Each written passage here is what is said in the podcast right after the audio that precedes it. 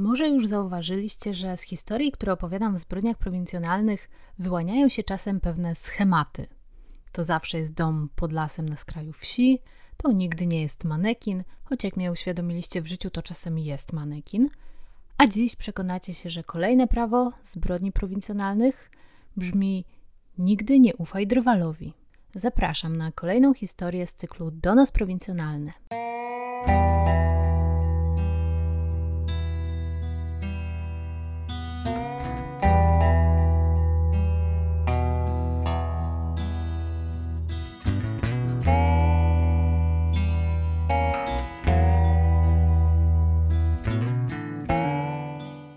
Dzisiejszą historią zainteresował mnie jeden ze słuchaczy, Krzysztof, któremu bardzo za ten donos dziękuję. Krzysztof napisał mi, że był w okolicy, w której doszło do tej tragedii zaledwie tydzień po tych wydarzeniach i wspomina o ogromnym lęku, jaki panował wówczas wśród mieszkańców wsi położonych wokół masywu Magóry Małastowskiej o tym, jak bardzo ludzie byli przytłoczeni tą sprawą i jak bardzo trudne było dla nich to, że sprawca nie został jeszcze wtedy odnaleziony i nie wiedzieli, czy mogą czuć się bezpiecznie w swoich rodzinnych stronach. I to chyba jest taki element zbrodni prowincjonalnych, o którym się często zapomina, że to, co dla reszty świata jest kolejnym newsem o morderstwie, dla takiej niewielkiej, zżytej społeczności może być naprawdę traumatycznym doświadczeniem i wiąże się z wielkim niepokojem, strachem o siebie, o najbliższych i też takim kryzysem zaufania do ludzi. Historia, którą Wam dziś opowiem, wydarzyła się w 2004 roku i był to rok o tyle ważny dla Polski, że 1 maja 2004 roku oficjalnie staliśmy się członkami Unii Europejskiej. Co nie zmieniało tego, że w polskiej polityce jak zawsze był w tym czasie chaos, pobrzmiewały echa afery Rywina. Sam Lew Rywin został wtedy skazany na 2,5 roku więzienia i grzywnę. Rząd się rozwiązywał i zawiązywał, nie mogli się dogadać. To była taka nerwowa końcówka panowania SLD. Był to też czas wojny w Iraku, w której uczestniczył polski kontyngent, co też pamiętam było dość kontrowersyjną decyzją. I właśnie w 2004 roku w Iraku został ostrzelany samochód telewizji polskiej i w tym ataku zginął dość znany dziennikarz, korespondent wojenny Waldemar Milewicz, a razem z nim montażysta, natomiast operator został ranny. Z takich wydarzeń, które wstrząsnęły światem, z 2004 roku zapamiętamy na pewno zamach bombowy w Hiszpanii, w pobliżu stacji Madryt-Atocha, a także pomarańczową rewolucję na Ukrainie. A z przyjemniejszych rzeczy był to też rok letnich Igrzysk Olimpijskich w Atenach i triumfu Otylii Jędrzejczak, która zdobyła w wyścigu na 200 metrów stylem motylkowym pierwszy polski złoty medal olimpijski w pływaniu. W kinach można było zobaczyć pierwszą część slashera Piła, który nie wiem ile już ma części, ale odnoszę wrażenie, że chyba ze 20. A lato 2004 roku upływało przy dźwiękach przebojów Otwieram wino ze swoją dziewczyną Sydneya Polaka, mołdawskiego boys Ozon i jego piosenki No ma no ma jej. Oczywiście tytuł był inny, ale nikomu nie chciało się go wymawiać. No i było też Dla mnie masz styla. No i mając już to wyjątkowo kiczowate zestawienie przebojów płynące z radia, możemy wyruszyć w drogę do Nowicy, wsi w Beskidzie Niskim w pobliżu Gorlic, w województwie małopolskim, w gminie Uście Gorlickie, która określa się jako gmina uzdrowiskowo-turystyczna.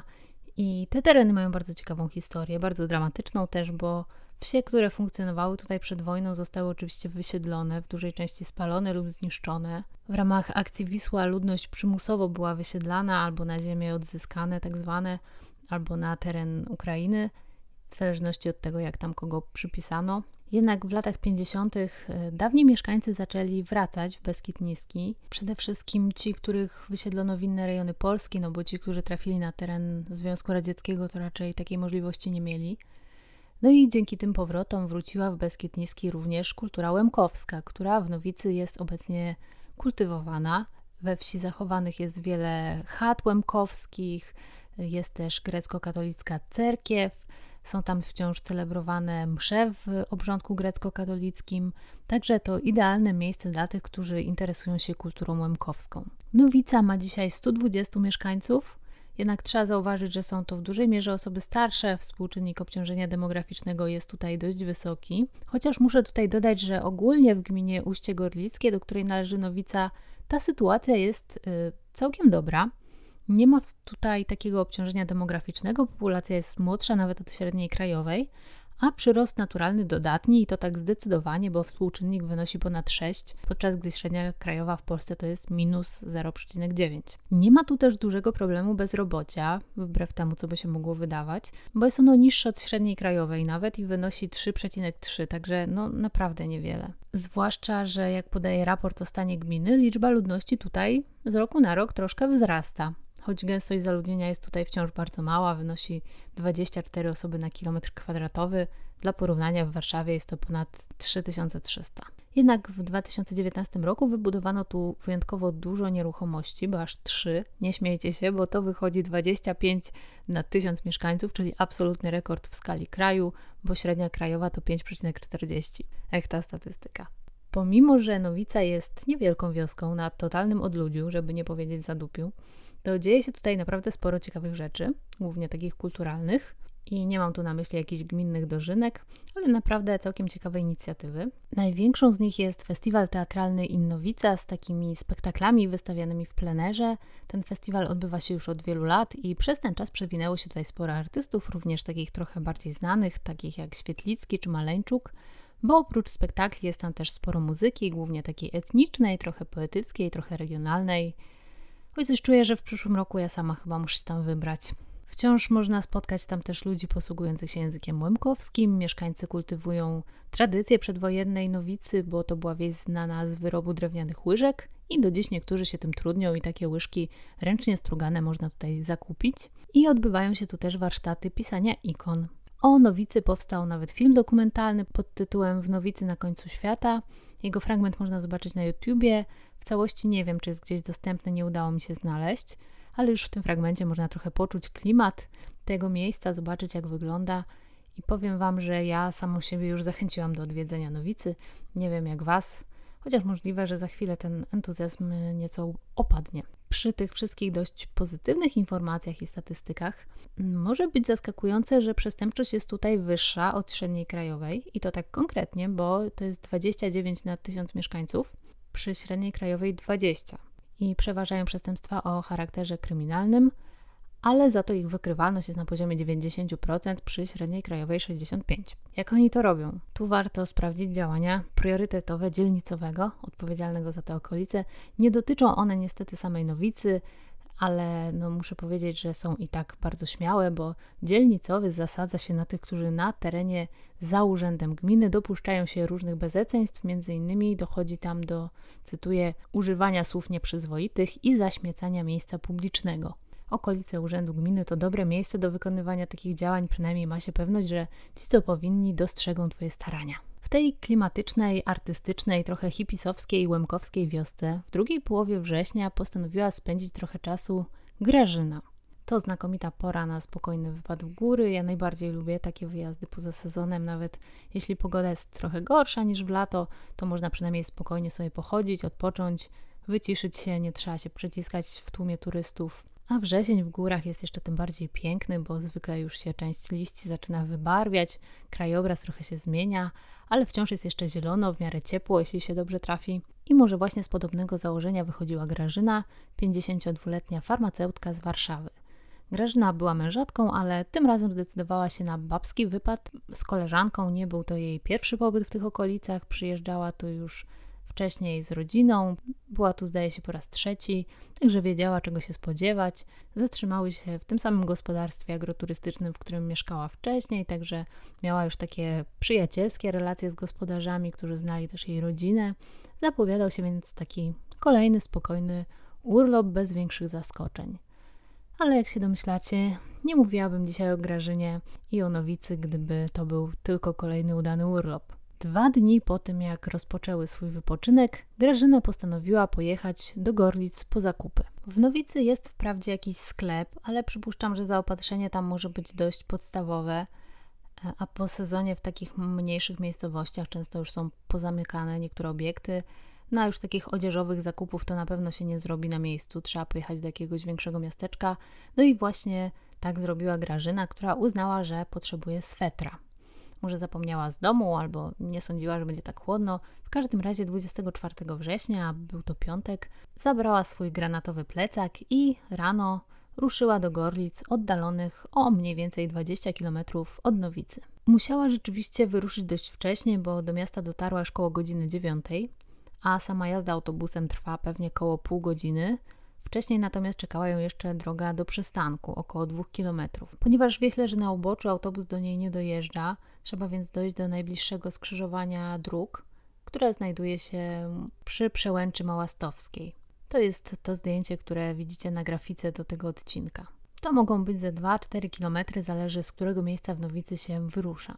Droga jest wąska, między drzewami, ale asfaltowa, także mogą jeździć na tym odcinku prywatne samochody, chodzą tędy turyści, ale jakaś super ruchliwa trasa, no to to nie jest, raczej taka lokalna, 17 kolejności odśnieżania. Zaraz mi ktoś napisze w komentarzach, że nie ma tylu. To z góry dziękuję za te informacje. No i w drodze do Gorlic Grażyna miała szczęście, bo udało jej się złapać na tym odcinku podwózkę na przystanek na przełęczy Małastowskiej. Jest to o tyle charakterystyczny punkt, że w pobliżu znajduje się schronisko PTTK, więc osoby, które chodzą po Beskidzie Niskim mogą ten punkt kojarzyć. Nie wiem dlaczego Grażyna pojechała do Gorlic bez koleżanki. Może po prostu jej się nie chciało wcześniej wstawać na urlopie, może się gorzej czuła, albo po prostu nie chciała jechać, może nie wiem, na tych górskich, serpentynowatych szosach robiło jej się niedobrze w autobusie. Mnie się zawsze robi, więc doskonale rozumiem. W każdym razie Grażyna wyruszyła sama i zamierzała szybko wszystko załatwić i wrócić.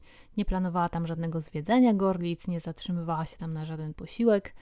Już koło godziny 10 była z powrotem na przystanku autobusowym, gotowa, żeby wyruszyć w drogę powrotną. A pół godziny później wysiadła na przystanku na przełęczy Małastowskiej. I w tym miejscu widziano ją po raz ostatni, jak ruszała drogą do Nowicy, do której nigdy niestety już nie dotarła. Gospodarze, u których się Grażyna zatrzymała, dość szybko zorientowali się, że coś musiało się stać i zaalarmowali odpowiednie służby.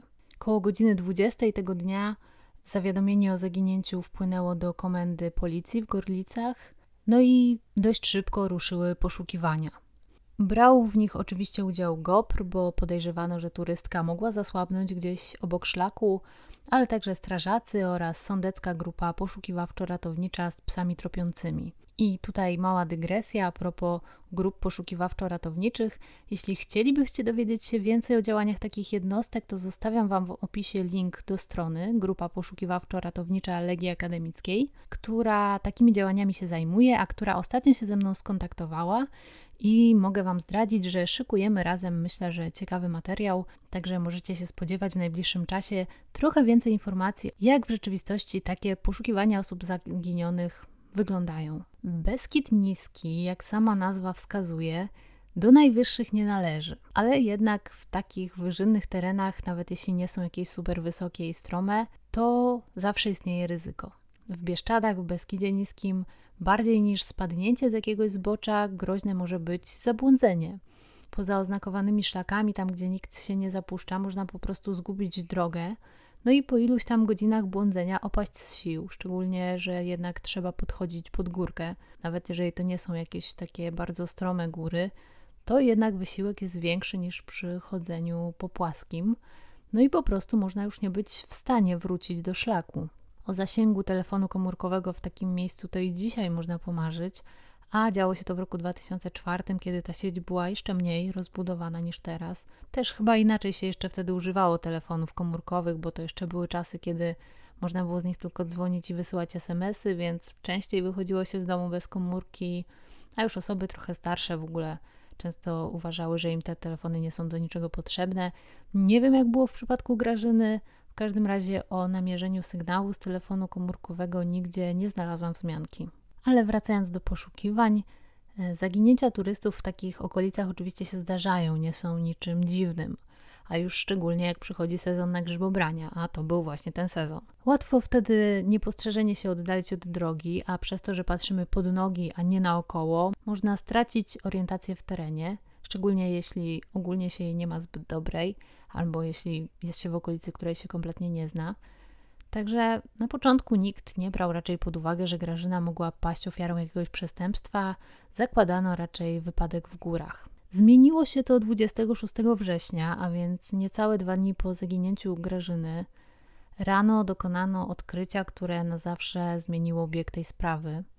i ratownicy Gopru znaleźli zmasakrowane, zakrwawione zwłoki Grażyny na stoku Magóry Małastowskiej. 200 metrów poniżej szosy do Nowicy, którą szła, ciało było przykryte kawałkami drewna. Kobieta miała obrażenia przede wszystkim na głowie. Były to rany tłuczone, zadane jakimś tępym narzędziem, którego nie zidentyfikowano. Pojawiały się informacje, że była to siekiera, no jak rozumiem, nie ta ostra część, tylko ta druga, ale gdzie indziej pisano o drewnianej pałce albo o kawałku drewna. Narzędzia w każdym razie nie znaleziono. Na dłoniach kobiety były widoczne ślady świadczące o tym, że próbowała się bronić przed napastnikiem, bo miała podrapane dłonie. I no, wyglądało na to, że została zaatakowana na drodze, następnie zepchnięta ze zbocza i tam ktoś próbował to ciało ukryć, zamaskować, tak żeby nie było widoczne z drogi. Przy Grażynie nie znaleziono jej granatowego plecaka, w którym kobieta miała pieniądze i dokumenty, także założono, że był to po prostu napad na tle rabunkowym, no bo żadnych innych motywów raczej być nie mogło. Nie było żadnych śladów, które by świadczyły, że mogła to być zbrodnia na tle seksualnym. Policja natychmiast rozpoczęła dochodzenie, oczywiście. Do mediów podano informacje o prowadzonych poszukiwaniach i policja prosiła, żeby zgłosiły się do nich osoby, które tamtego dnia widziały Grażynę lub przebywały w pobliżu przełęczy Małastowskiej i widziały coś, co by mogło pomóc w znalezieniu sprawcy tej zbrodni. Świadków, którzy by widzieli tamtego dnia Grażynę, wprawdzie nie było, natomiast y, zgłosił się na policję mężczyzna, który znalazł plecak Grażyny i jak się okazało, ktoś wyrzucił go obok pobliskiej szosy, tak wyglądało, jakby ktoś po prostu wyrzucił go z samochodu. Oczywiście w tak słabo zaludnionej, stawiającej w dużej mierze na turystykę okolicy, taka zbrodnia no, musiała być szokiem. Przerażeni byli mieszkańcy, którzy nie pamiętali, by w ogóle kiedyś doszło tutaj do czegoś podobnego. Mieszkali na odludziu, w spokojnej okolicy, mając takie poczucie, że tu przecież nic się nie dzieje, że są tu bezpieczni, aż tu nagle no, coś się stało i to było dla okolicznych mieszkańców takie trochę przebudzenie, taki koniec niewinności. Nagle okazało się, że takie rzeczy mogą się wydarzyć nie tylko gdzieś w mieście albo na filmie, ale też w ich małej miejscowości. No i turyści oczywiście też czuli się trochę niepewnie. Pierwszego zatrzymania policja dokonała dość szybko. Podejrzanym, którego zabrano na przesłuchanie w gorlickim komisariacie był Jacek, mężczyzna pracujący w gospodarstwie agroturystycznym w Nowicy, tym samym, w którym zatrzymała się Grażyna. Mężczyzna był jedną z ostatnich osób, które widziały ją rano, gdy szła szosą w stronę przystanku autobusowego. 50-letni Jacek pracował w zamian za wikt i opierunek w tym gospodarstwie, no i miał pewne problemy w swoim życiu. Był rozwiedziony, cierpiał na depresję, Miał też orzeczony umiarkowany stopień niepełnosprawności, czyli dawna druga grupa inwalidzka. Jeśli w tej chwili przypomina Wam się historia Tomasza z poprzedniego odcinka o Lisewie Malborskim, to powiem Wam, że całkiem słusznie. Bo tu, jeśli wierzyć Gazecie Wyborczej, która powołuje się na rozmowę z samymi zainteresowanymi, policjanci próbowali zrobić dokładnie to samo czyli przemocą zmusić mężczyznę borykającego się z problemami psychicznymi do przyznania się do morderstwa. I to pomimo, że wszyscy mieszkańcy pensjonatu potwierdzili, że w tym czasie, gdy zginęła Grażyna, Jacek nie ruszał się poza teren gospodarstwa i był tam wielokrotnie przez kilka różnych osób widziany. Zatrzymano go na 48 godzin, po których wyszedł z posterunku z opuchniętą, posiniaczoną twarzą, ze zmasakrowanym nosem i przesuniętą przegrodą nosową. Policjanci mieli uderzać jego twarzą o biurko, wyzywać go, straszyć, że, cytuję, zamkną go w jednej celi z pedałem, a nawet sugerować, żeby wyskoczył przez okno, co ten podobno nawet był gotów zrobić, ale w ostatniej chwili go powstrzymali. Także Jacek, jak sam twierdzi, nie bał się za bardzo śmierci. Groźby policjantów chyba nie mogły go przestraszyć bardziej niż te demony, które miał w sobie już od jakiegoś czasu. No ale do zabójstwa, którego nie popełnił, przyznawać się nie zamierzał. I to dość przewrotne, że taki absolutny brak chęci do życia akurat w tym przypadku okazał się całkiem pomocny. Po 48 godzinach musieli oczywiście go wypuścić, bo dłużej bez stawiania zarzutów nie mogli go trzymać, no a do postawienia zarzutów nie było absolutnie żadnych podstaw. Inaczej by nie musieli próbować wymusić zeznań siłą. Wszyscy, którzy widzieli Jacka po tym przesłuchaniu, byli podobno w szoku. Mężczyzna też na, poszedł na obdukcję do lekarza, no i następnie złożył w prokuraturze zawiadomienie o pobiciu, znieważeniu i przekroczeniu uprawnień przez funkcjonariuszy gorlickiej policji. Policja wszczęła w tej sprawie dochodzenie wewnętrzne, natomiast nie znalazłam nigdzie informacji o tym, jak ono się zakończyło. Możliwe, że załatwiono wszystko po cichu i zamieciono pod dywan bo nawet wyborcza, która na początku tę sprawę nagłaśniała, później już do niej nie wróciła.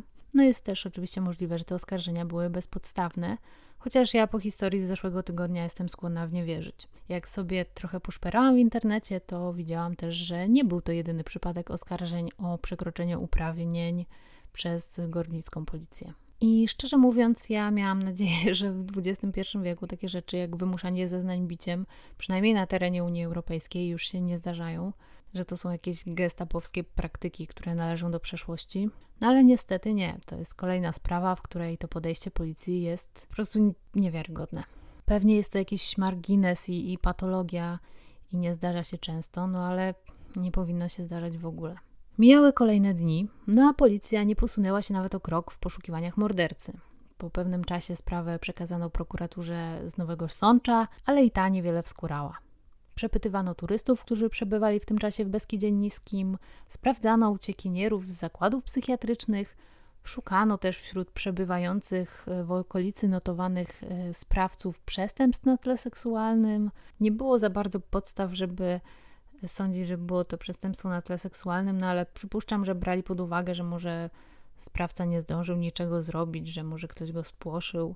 No w każdym razie żaden z tych tropów nie przybliżył śledczych do rozwiązania zagadki śmierci Grażyny i nikt nie wiedział, czy w związku z tym szlaki w Beskidzie są bezpieczne, czy taka napaść może się na przykład powtórzyć. Ale się nie powtórzyła.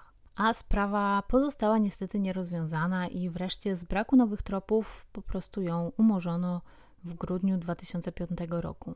Prokuratura tłumaczy, że śledztwo było trudne przede wszystkim dlatego, że jego motyw był niejasny – przyjęto tę wersję z motywem rabunkowym, ale no nie jest to jednak taki częsty przypadek, żeby tak brutalnie kogoś zamordować tylko po to, żeby ukraść mu portfel.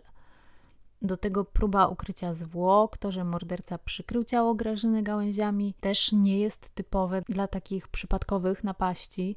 Przeważnie jednak zwłoki próbują ukryć osoby, które w jakiś sposób są z ofiarą związane, bo ich odnalezienie może prowadzić do zabójcy. On może i zbyt dokładnie tego ciała nie ukrył, no ale jednak znajdował się w pobliżu drogi i każda minuta, którą tam spędzał, zwiększało ryzyko, że ktoś może go zauważyć, ktoś może nadejść i zainteresować się, po co on zbiera w środku lasu, na jakimś zboczu gałęzie i gdzie się ściąga, bo to wydaje się kompletnie bez sensu. Jednak nie zrezygnowano tak zupełnie ze śledztwa, pomimo jego umorzenia. Nadal weryfikowano alibi różnych osób, sprawdzano ślady i około dwóch lat od umorzenia sprawy pojawiła się informacja, która dała policjantom do myślenia. I tutaj nie zostało podane do wiadomości publicznej, co to tak naprawdę było.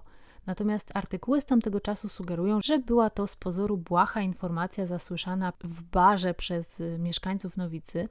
Na pewno słyszeliście określenie śledczych, że morderca jest zawsze w pierwszym tomie akt, i tutaj właśnie tak było.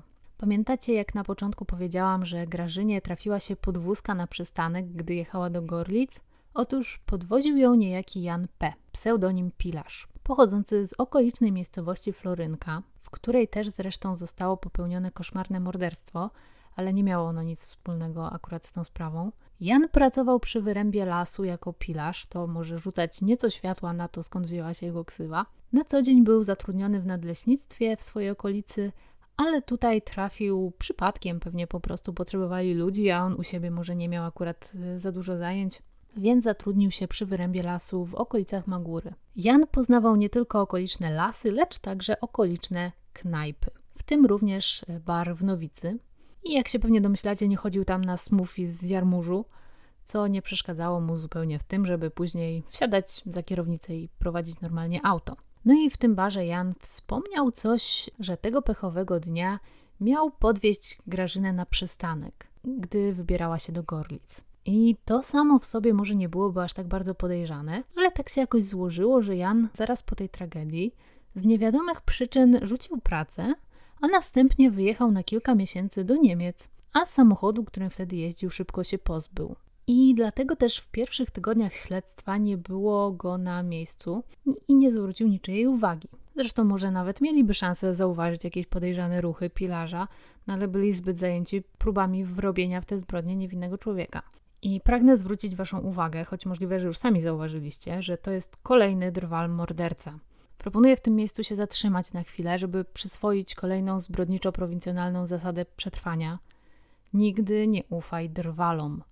Jak sobie przypomnę, że ja kiedyś chodziłam sama po Bieszczadach i jak mnie deszcz zlał, to złapałam na stopa właśnie drwala, żeby mnie podwiózł do Cisnej, to mi się słabo robi. Tamten pan był akurat bardzo miły i jeśli słuchają mnie teraz jacyś inni mili drwale, no to wybaczcie, ale z całym szacunkiem, naprawdę, jeśli w jakiejś historii kryminalnej występuje drwal, to można w ciemno obstawiać, że to on jest mordercą. Nie ufajcie drwalom. Jan P. był w tamtym czasie w bardzo złym momencie swojego życia. Jego firma cienko przędła. Nie wiem, co to była za firma, ale, ale zakładam, że pewnie w jakiś sposób związana właśnie z obróbką drewna, a nie agencja reklamowa na przykład. Jego żona miała problemy zdrowotne, trafiła wtedy do szpitala, mieli dwoje dzieci. Wszystko to, jak się można domyślić, miało fatalny wpływ na sytuację finansową rodziny, a jak wiadomo, jak brakuje pieniędzy, no to najlepsze, co można zrobić, to resztę, która jeszcze została, zacząć przepijać. No i Jan niestety właśnie tą drogą podążył. Popadł alkoholizm, miał coraz większe długi, do tego brał jeszcze leki, które mieszał z alkoholem, więc coraz rzadziej bywał trzeźwy. No i taki opis postaci w połączeniu z faktem, że to właśnie Jan podwiózł tamtego dnia Grażynę na przystanek, w związku z czym prawdopodobnie wiedział, kiedy też będzie wracała, sprawił, że policja nagle zapołała ogromną chęcią porozmawiania sobie z panem Drwalem. Natomiast tutaj muszę wspomnieć jeszcze o jednej rzeczy, o której dowiedziałam się od Krzysztofa, który podesłał mi tę sprawę, bo podpowiedział mi on trochę inną wersję wydarzeń, którą zna z ustnych przekazów i która brzmi ciekawie, a mianowicie podobno sprawa wyszła na jaw, gdy jeden z okolicznych mieszkańców oddał do kasacji auto i okazało się, że były w nim ukryte dokumenty Grażyny. No i to właśnie w ten sposób policja wpadła na trop Jana P., który był właścicielem tego auta w 2004 roku. Ta wersja nie ma potwierdzenia w żadnych źródłach, do których dotarłam. Wiem o niej tylko od wspomnianego już słuchacza, także nie mogę potwierdzić, że tak było, ale podaję Wam w ramach ciekawostki. A też za tym, że może to być prawdziwa informacja, przemawia dla mnie to, że nie było podawane do wiadomości publicznej co znalazło się w tym granatowym plecaku, który został porzucony przy drodze? Nigdzie nie mówiono, czy był tam ten portfel, czy były dokumenty, czy coś zginęło. Także wyglądało to trochę tak, jak gdyby policja nie ujawniała tych szczegółów, żeby to pozostało wiedzą, którą mógł mieć jedynie sprawca. Choć to oczywiście są tylko moje domysły, w ten czy w inny sposób policja wpadła w każdym razie na trop mordercy i tak się złożyło, nie wiem czy to był przypadek czy nie, ale aresztowania dokonano dokładnie w trzecią rocznicę śmierci Grażyny. Jan nie chciał się jednak przyznać do morderstwa. Na początku, gdy był przesłuchiwany, upierał się, że nie zamordował kobiety umyślnie, tylko potrącił ją jadąc samochodem, no że był pijany, to się wystraszył odpowiedzialności karnej i postanowił ukryć ciało i nikomu o tym nie mówić. Prawdą tego wszystkiego było chyba jedynie to, że rzeczywiście na pewno był pijany i prowadził pod wpływem alkoholu. Ale cała reszta nie miała oczywiście sensu, bo biorąc pod uwagę obrażenia Grażyny, która miała jedynie rany na głowie i otarcia na rękach, no nie ma takiej opcji, żeby te obrażenia powstały od zderzenia z samochodem. I naciskany przez śledczych, Jan stwierdził później, że zatrzymał się przy kobiecie, gdy ta szła szosą, a ona się jakoś dziwnie potknęła, przewróciła i uderzyła w głowę. To oczywiście też nie miało sensu, więc w kolejnej wersji Jan przyznał już, że popchnął Grażynę, sam nie wie dlaczego, a ona niefortunnie upadła i doznała jakichś obrażeń głowy, więc Jan przetaszczył ją do lasu, obawiając się, że będzie miał kłopoty, i tam uderzył kawałkiem drewna w głowę. No, brzmi to dość bełkotliwie, natomiast pytany, dlaczego to zrobił, nie potrafił odpowiedzieć. I w 2008 roku przed Sądem Okręgowym w Nowym Sączu rozpoczął się proces Jana P., Oskarżony przez cały czas twierdził, że nie chciał zabić kobiety, że nieumyślnie spowodował jej śmierć. Utrzymywał, że nie pamięta dokładnie tego, co się stało na zboczu Magury, że był wtedy pod wpływem alkoholu zmieszanego z lekami, przez co niczego praktycznie nie pamięta. Przed sądem wygłosił też następujące oświadczenie: Skrzywdziłem rodzinę kobiety, ale jeszcze bardziej swoją własną. Jestem dobrym ojcem i mężem. Mój czyn był niechciany i nieplanowany. Dziś już nie wiem, czego dokonałem, bo zażywałem leki. Adwokat Jana wnioskował o złagodzenie kary ze względu na stan, w jakim się znajdował wówczas jego klient. Okolicznością łagodzącą miało być również to, że przyznał się do winy i wyraził skruchę. Sąd jednak nie był pod wrażeniem i w uzasadnieniu wyroku można było usłyszeć m.in., że Oskarżony jest głęboko zdemoralizowany, zażywanie leków i alkoholu jeszcze bardziej go obciąża, bo wiedział, że wtedy staje się dużo bardziej agresywny. Tak argumentowała sędzia Anna Grabczyńska-Mikocka, która zauważyła też, że morderca zaczął odczuwać skruchę dopiero gdy został złapany, a przez trzy lata jego zachowanie pozostawało bez zmian, a nawet e, zeznając podczas procesu stwierdził przecież, że wcale nie jest pewien, czy to on dopuścił się tego czynu, czym no tylko dowiódł, że tak naprawdę nie poczuwa się wcale do odpowiedzialności. I w obliczu takiej postawy nawet jego przeprosiny, które wystosował do rodziny ofiar, nie wydawały się do końca szczere i też rodzina ich nie przyjęła.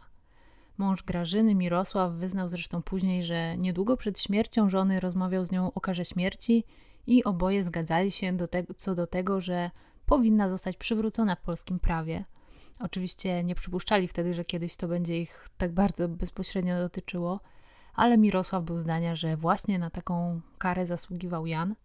Musiał jednak zadowolić się karą 25 lat pozbawienia wolności, którą ostatecznie zasądzono mordercy Grażyny. Nigdy nie dowiedzieliśmy się, jaki był motyw tej zbrodni. Czy mogło chodzić tylko o kradzież portfela, w którym były wprawdzie jakieś pieniądze, ale przecież nie takie, które mogłyby na dłuższą metę rozwiązać jego problemy? Teoretycznie mogło. Wiemy, że osoby silnie uzależnione potrafią posunąć się do najgorszych rzeczy, żeby zdobyć pieniądze na alkohol czy na narkotyki.